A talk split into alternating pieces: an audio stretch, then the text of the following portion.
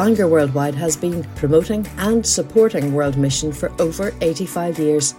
Our podcasts are free of charge. You can find out more about us at www.worldwidemission.org. We hope you enjoy this talk.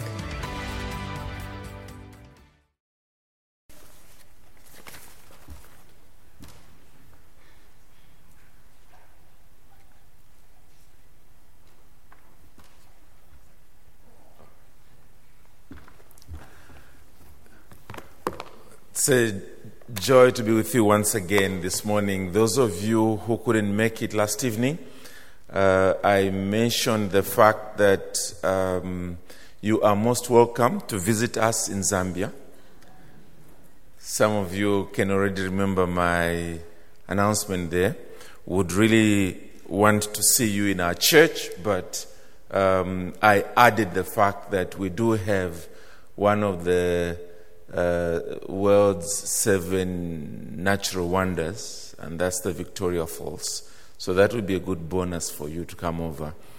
Just don't attempt the bungee jumping. Uh, yeah, the younger section of the world does that.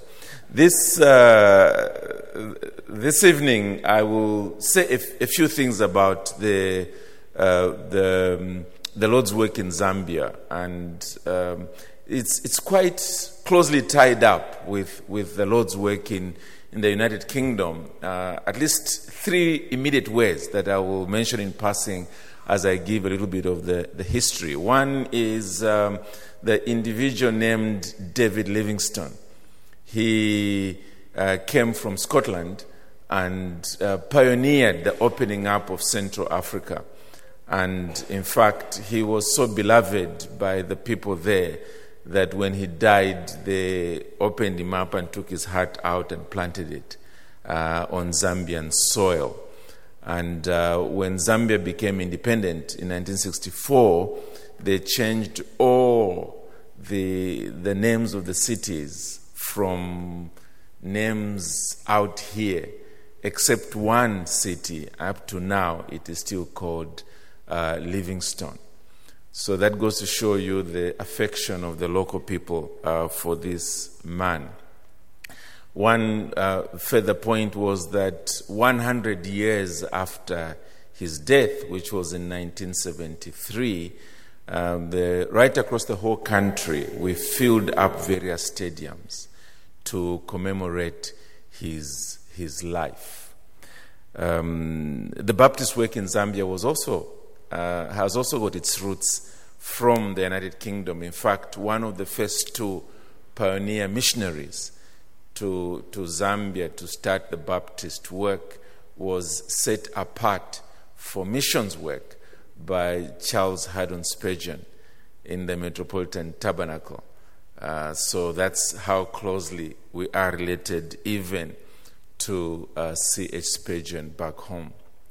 And then the longest serving Baptist missionary was a lady by the name of Olive Doke, bought, rather born in, in England, got converted in uh, New Zealand, heard God's call to the mission field in South Africa, and then served in Zambia until she died in 1972 after about 56 years of missions work there. However, I'll speak a little more about our own missions work, the church planting work that we're involved in, um, which is completely indigenous. These are indigenous pastors that are being sent out all over Zambia and all over Southern Africa, including the latest one being Sierra Leone. And uh, we, have planted roughly about uh, 45 churches in the last 25 or so years. So I hope you'll be around to come and hear a little bit more about that work. It's uh, something the Lord Himself is doing, and I'm pretty sure you know that our role is that of prayer, pleading with Him that He might do a work that will continue to bear fruit long after we are gathered with our fathers.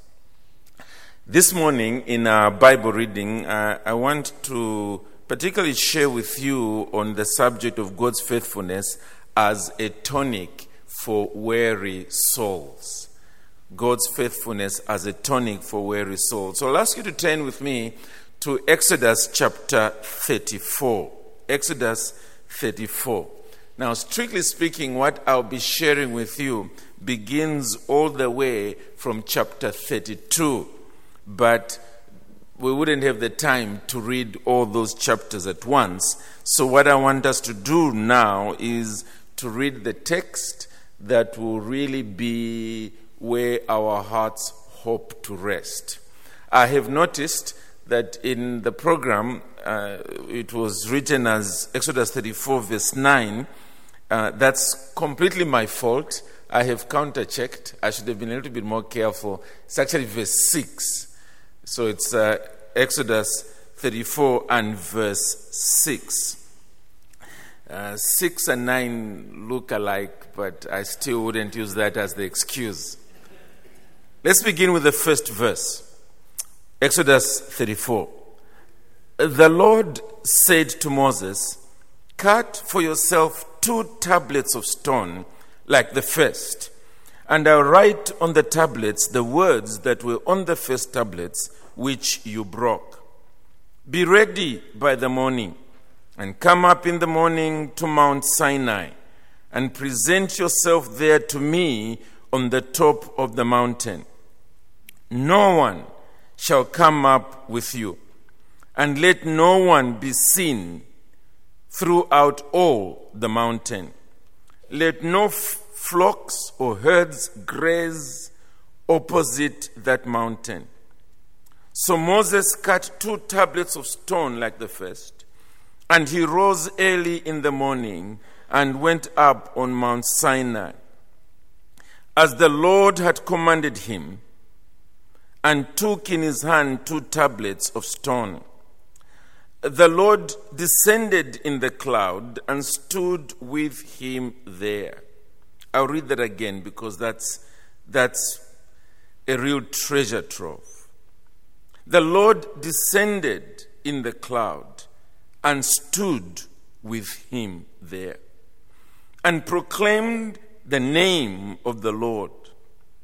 The Lord passed before him and proclaimed, The Lord, the Lord, a God merciful and gracious, slow to anger, and abounding in steadfast love and faithfulness. Keeping steadfast love for thousands, forgiving iniquity and transgression and sin, but who will by no means clear the guilty, visiting the iniquity of the fathers on the children and on the children's children to the third and fourth generation. And we are told and Moses quickly bowed his head towards the earth and worshipped. And he said, If now I have found favor in your sight, O Lord, please let the Lord go in the midst of us. For it is a stiff necked people. And pardon our iniquity and our sin, and take us for your inheritance. The reason why I have thought of sharing this topic with you is because the work of missions is, is not easy. It has its mountaintop experiences, and one would wish that we would always remain on the mountaintops. But it also has its valleys. And what makes its valleys that much more painful is that often the missionary is very far away from home. And hence the sense of loneliness created by distance. Even today, when we have so much technology that enables us to see one another on computer screens, that's still not a substitute enough. It can be very lonely. And there are many situations that cause that. Just a week or two ago, I got an email from a missionary friend, international missionary, who was now packing up his bags and leaving. We ourselves are about to recall one of our missionaries that we sent out about a year and a half ago. So, both from the sending and also from the being sent, there are situations that, uh, that, that cause you to, uh, to fail to sleep at night and sometimes to even drench your pillow with tears. That's nothing new. That's what Moses went through at this time. He had always been a reluctant servant of God. Not because he did not believe in God, but he, he always felt he was the, the most unfit candidate for the kind of work that God had placed on his shoulders. And it was purely out of obedience to the Lord that he finally went about the task of bringing the Israelites out of Egypt and into the promised land. Every step of the way seemed to have been riddled with all kinds of hurdles to cross.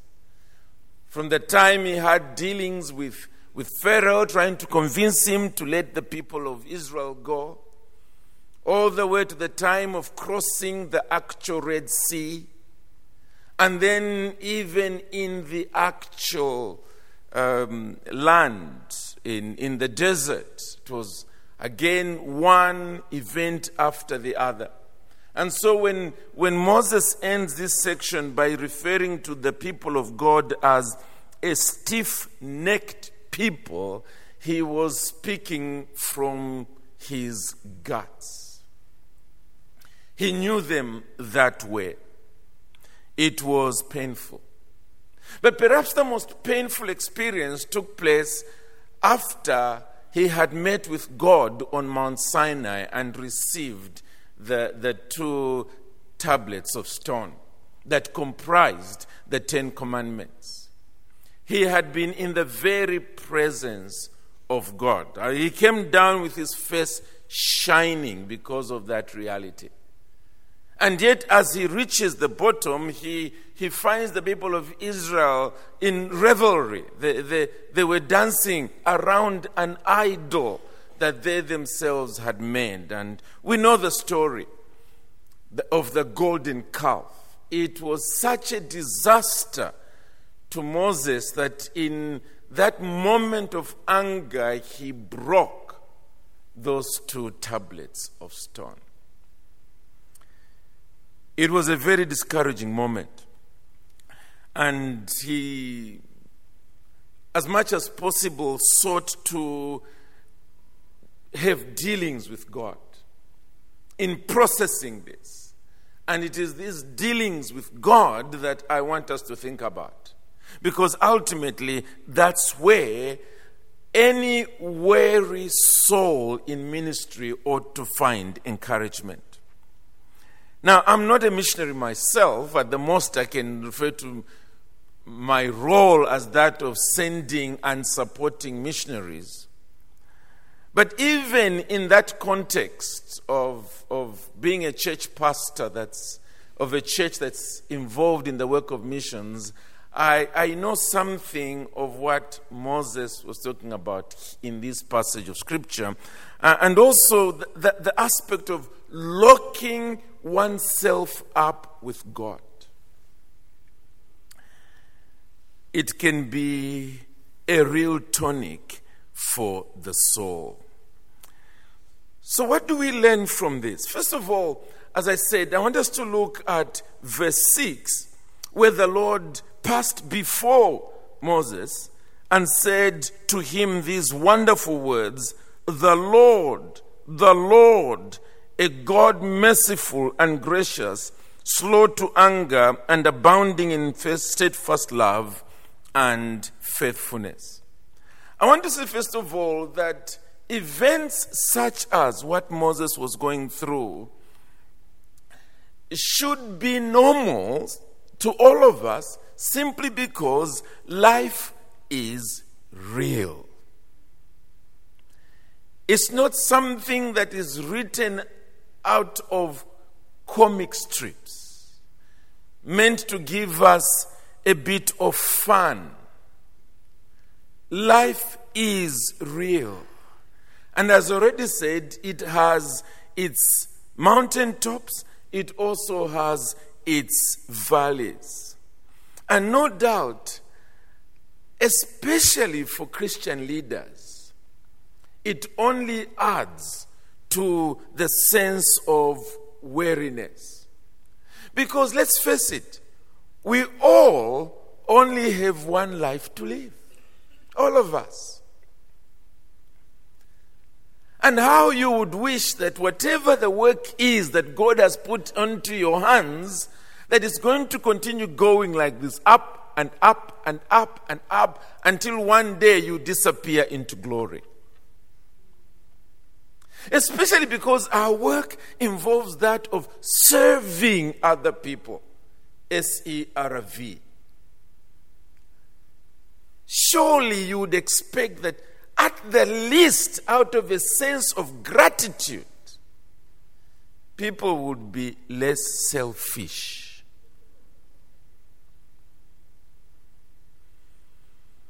And especially that they know that you, you have given your very life for their well being.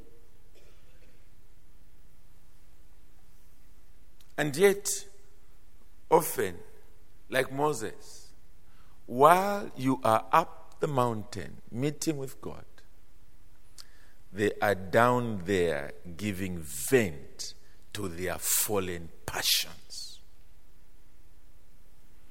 Now, that can be heartbreaking.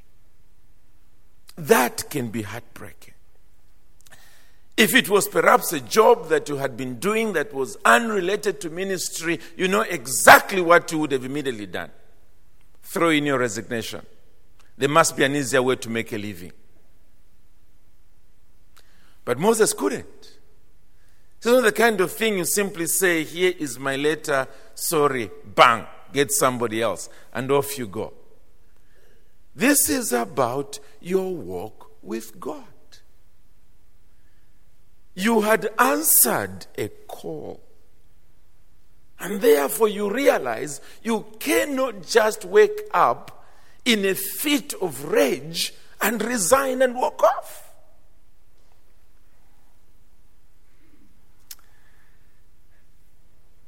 And sometimes it's, it's not so much human frailty, morally speaking, but it, it can be your own physical health deteriorating.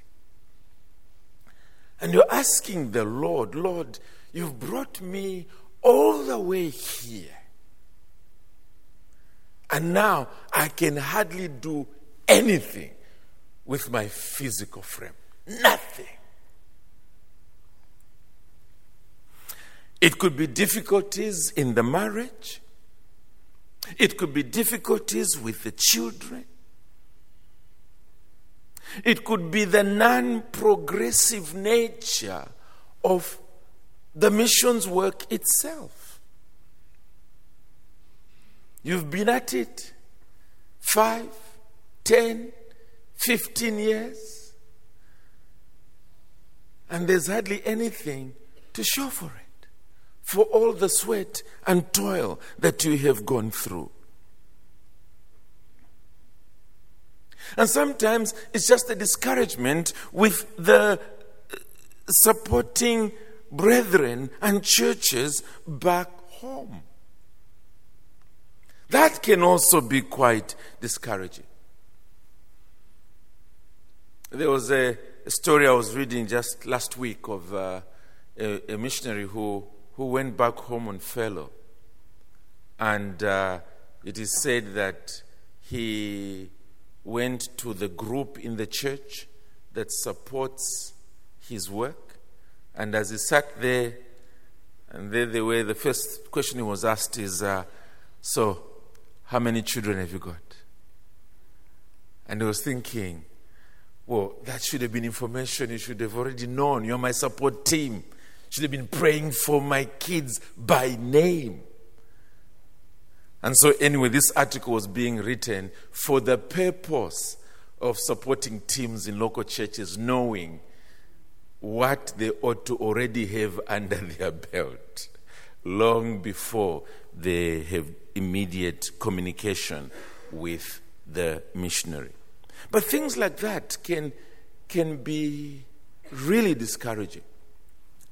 The first two Baptist missionaries that I spoke about who uh, came to Zambia, they, they were about to quit the, the, the work because of lack of support coming from home. In fact, what saved them was uh, um, a, a brethren missionary who had been passing from further north and was making his way to South Africa when he found them almost starving to death, as it were.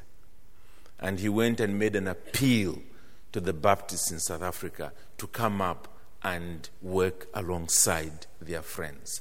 Again, such situations can really be discouraging. You've crossed land and sea in order to serve together with the brethren back home. You've gone down the mine. Surely you expect them to be faithful in holding the rope up there, only to discover they've fallen asleep. And you're almost dying down there. I've talked about moral failure in the mission field. But allow me to add one more example, and it ties in quite a lot with what we have in Moses' case, and that is syncretism in the mission field. Where here you are, busy seeking to, to help a people come to appreciate not only the God of the Bible, but the Bible itself and what it expects of us in our belief of God and our lives for God, the way in which we ought to live as husbands and wives, as, as families, and as members of the community in terms of a God honoring life. But you soon discover that unbiblical cultural practices are still so deeply ingrained that everything you are saying to them is like falling off them like a water off a duck's back. The edifice of ungodly cultural practices still remaining intact. Here are individuals you've taken out of Egypt, but Egypt ain't coming out of them. Now, I want to say that's heartbreaking. Especially when you've been working at it for years. Because you know you are not willing to be satisfied with a skin deep Christianity. You want that which is real, where God is genuinely being honored from the heart and it's making its way out in every aspect of life and living. Let me ask is that where you are today? Are you identified by any of these really discouraging situations? Do you feel as though perhaps you ought to have just done something else with your life? Are you reaching a point where perhaps you are even beginning to be bitter with God? Because you know He, he prevailed over you in order to do what you are currently doing. What we have in the life of Moses is a tonic for our souls. Because when you are in the valley of discouragement, your greatest need is to fix your eyes on God Himself. Lose sight of the discouraging circumstances and keep your eyes on God. That's what we find in chapter 33. Moses has just gone through a situation that would have left many individuals burnt out, totally burnt out, discouraged, depressed, in despair, and perhaps on the first aeroplane back home. But listen to this.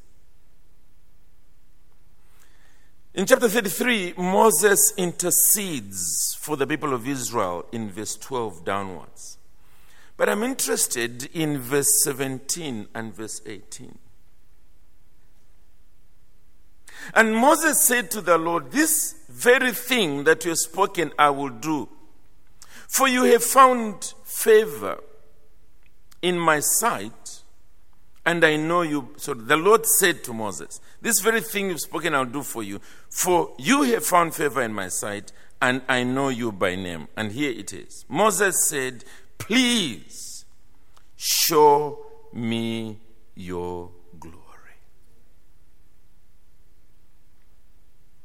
Let's put ourselves in Moses' shoes at this point. He is in a camp of Israelites. And clearly, they have shown him that they do not really appreciate God. They are still so self centered, so blind spiritually, so bankrupt in terms of godliness and morality that they even want to head back to Egypt. And that is a sight wherever he looks. And yet, as he's dealing with God, he's finally saying, Lord, let me see something of who you are. That's his cry. Let me see something of who you are. The circumstances are too discouraging, too discouraging.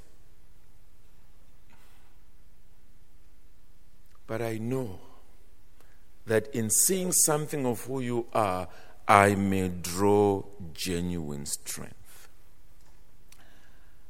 And really, that's where we ought to go. It is to go back to God and to seek to, as it were, bask in His presence. The circumstances cannot change. God can change those circumstances. But He is a sovereign God. He does as He pleases. His ways are inscrutable, far beyond our ability to understand. So it is enough to gaze at who He is. Isn't that what life is for any child in the home? I remember when I was growing up, every so often at school, I would go through a very difficult time. Perhaps I would be beaten up by some bully. And I know exactly where my mind used to go to daddy.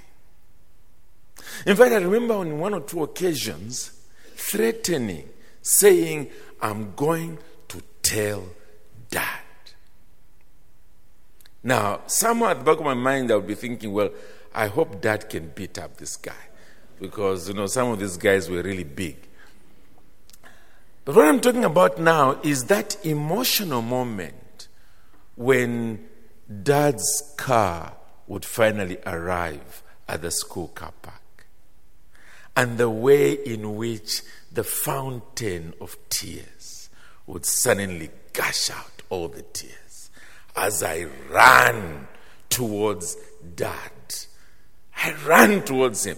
Everything that I can ever hope for lies in throwing myself onto his laps, hugging dad.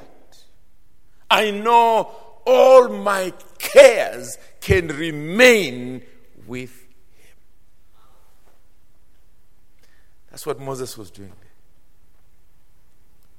He's saying, Lord, reveal yourself to me.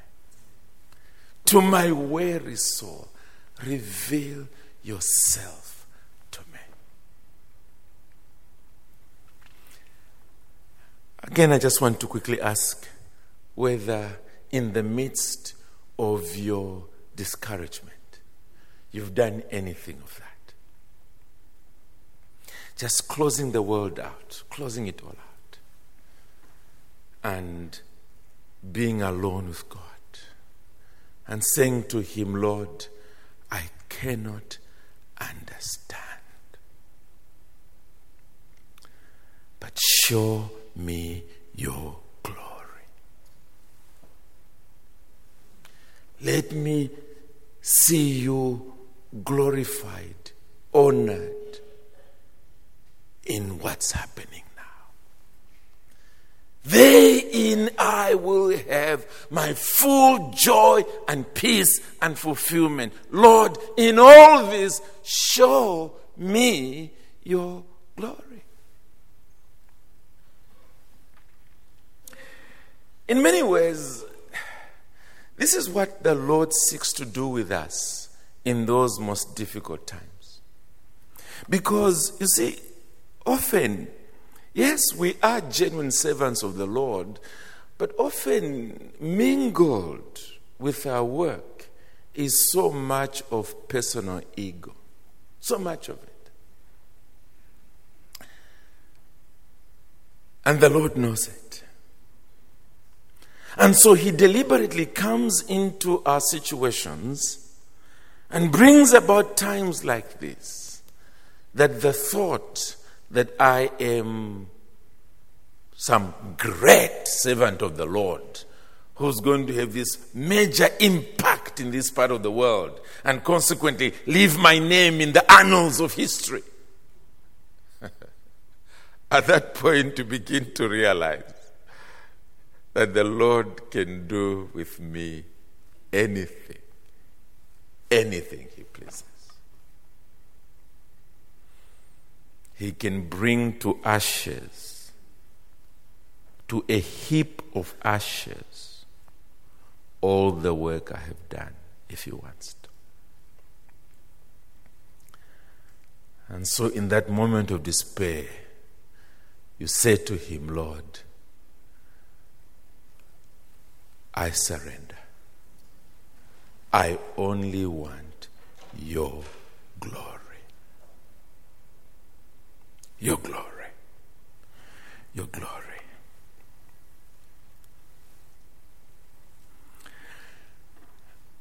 And God has you exactly where He wants you. Because that's what ministry is really all about. It is to glorify Him. And He decides how He will be glorified. He decides. And so, in humbling yourself, and as it were, falling on your knees, and simply asking to see His glory, that His glory may shine, He has also achieved a major victory your sanctification your sanctification. That's very important for God. It is. It's perhaps much more important than the outward structures that are often mistaken for achievement in the eyes of the world. For God, it's what's happening in human hearts, and especially in your heart as his servant. And I'm quite sure I said this to our people back home that you pick up any biography of one of God's choice servants across history, someone who is your spiritual hero. You read that biography, and you will discover that half the things that will happen with that person, you say to the Lord, Lord, I want to be a hero, but please cut this off. I, I don't want this to be true in my life. Because they would have gone through immense and intense suffering and discouragements. They have. And yet, that's what God used to turn them into that sparkling diamond that we all admire. Those same discouraging moments. That's what caused them to finally say to the Lord, Lord, burn all the dross desires of my life. Burn them all. But leave me with yourself. Show me your glory. I want us to quickly move on to, to see how God showed his glory to Moses. And that takes us finally to chapter 34 and our text. The way the Lord showed himself to Moses was basically by revealing to Moses, especially his goodness. That I am a good God. I know the circumstances in your life seem to be saying the exact opposite. But Moses, I am a good God. And one of the crowns on top of, one of the jewels on top of this crown of goodness is my faithfulness. Let's read verse 6. Exodus 34 and verse 6. The Lord passed before him and proclaimed, The Lord, the Lord, a God merciful and gracious, slow to anger, and abounding in steadfast love and faithfulness. And he goes on to open that up a little more, keeping steadfast love for thousands, forgiving iniquity and transgression and sin. And then he makes it clear that, that that doesn't make him a kind of flabby grandfather, allowing anything to be done to his wonderful suit. You know, the, the little grandchildren bringing mud from wherever it is and throwing it onto grandpa, and grandpa's just saying, these little kids. He's saying, no, when it comes to issues of my morality, I visit the iniquity of the fathers on the children and the children's children to the third and fourth generation. In other words, I ultimately remain faithful to myself. Ultimately. I am faithful to who I am. But even before we get there, let's, let's capture this. This is what brought strength. This is what was a tonic to the soul of Moses.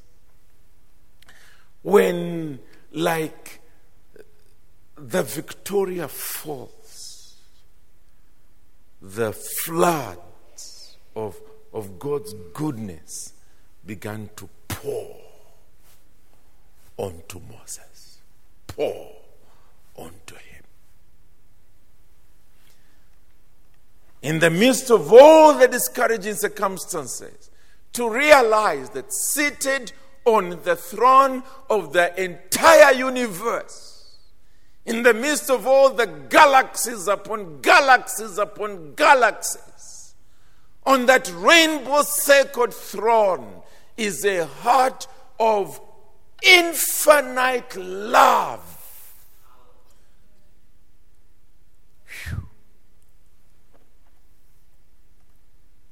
That's it. That's it. Let's go back to that picture of you being troubled by the bully. And then your dad comes. And you know him. If there's ever been a loving person on the planet, you've known your dad's love. It makes a world of a difference as you throw yourself onto his laps and he holds you. That's what's happening here. Holds you against his own breast, his own heart. And you know that I am covered over by love. Now, that's only human love. What more divine love? Can you imagine?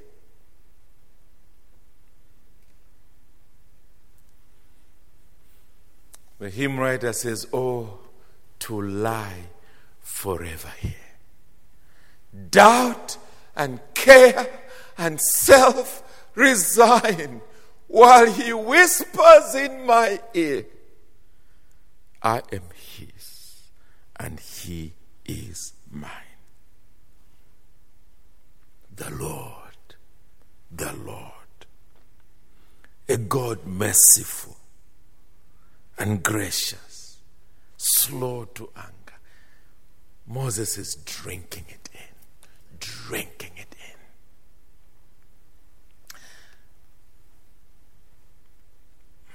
Are you a weary soldier today? And as you see everything going wrong around you, you're probably beginning to be filled with immense doubt. Is this work going anywhere? Is there a purpose to life and living? Is there a good agenda to history where it's going? Remember this. And I'll phrase it for you God is good.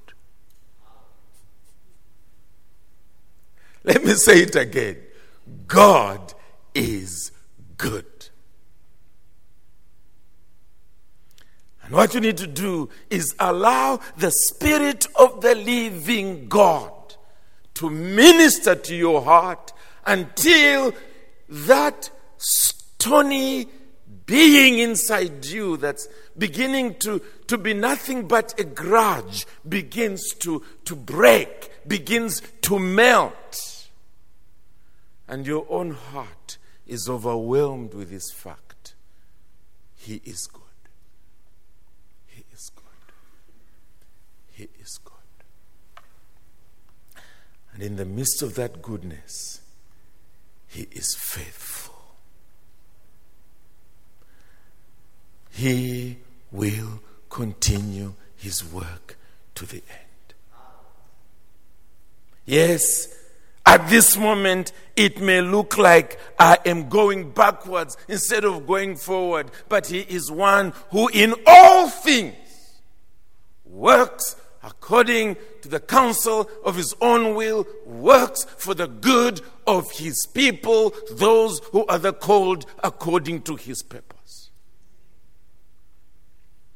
And to rest in that, to rest in that, he is God.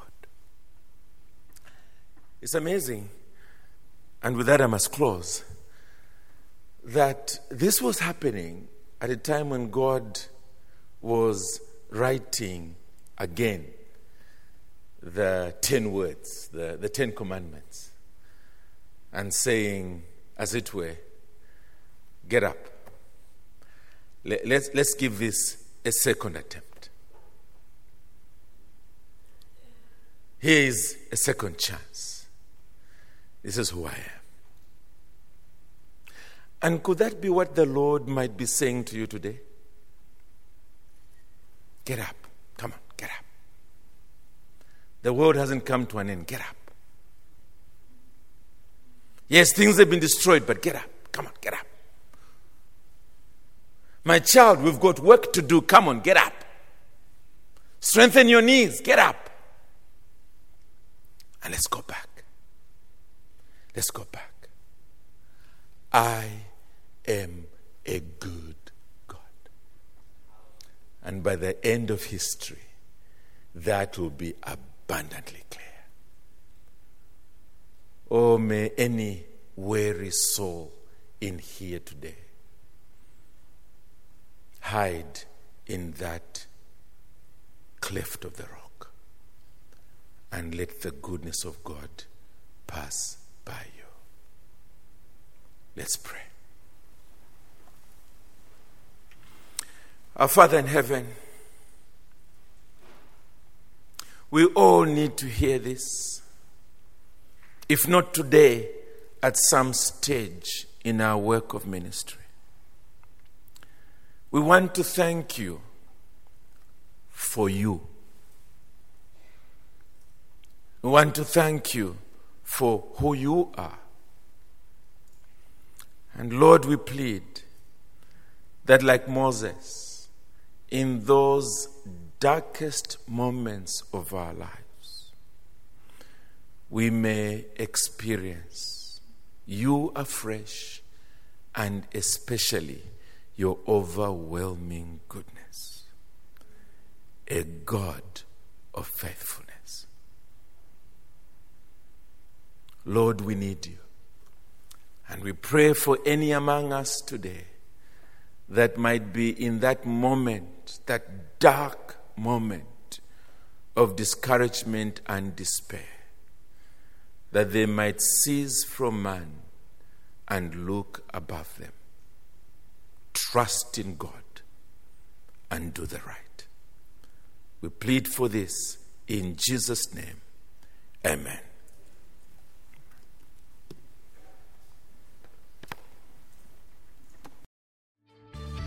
We trust you've enjoyed this podcast. If you'd like to make a donation to support the work of Bangor Worldwide, please visit www.worldwidemission.org/donate.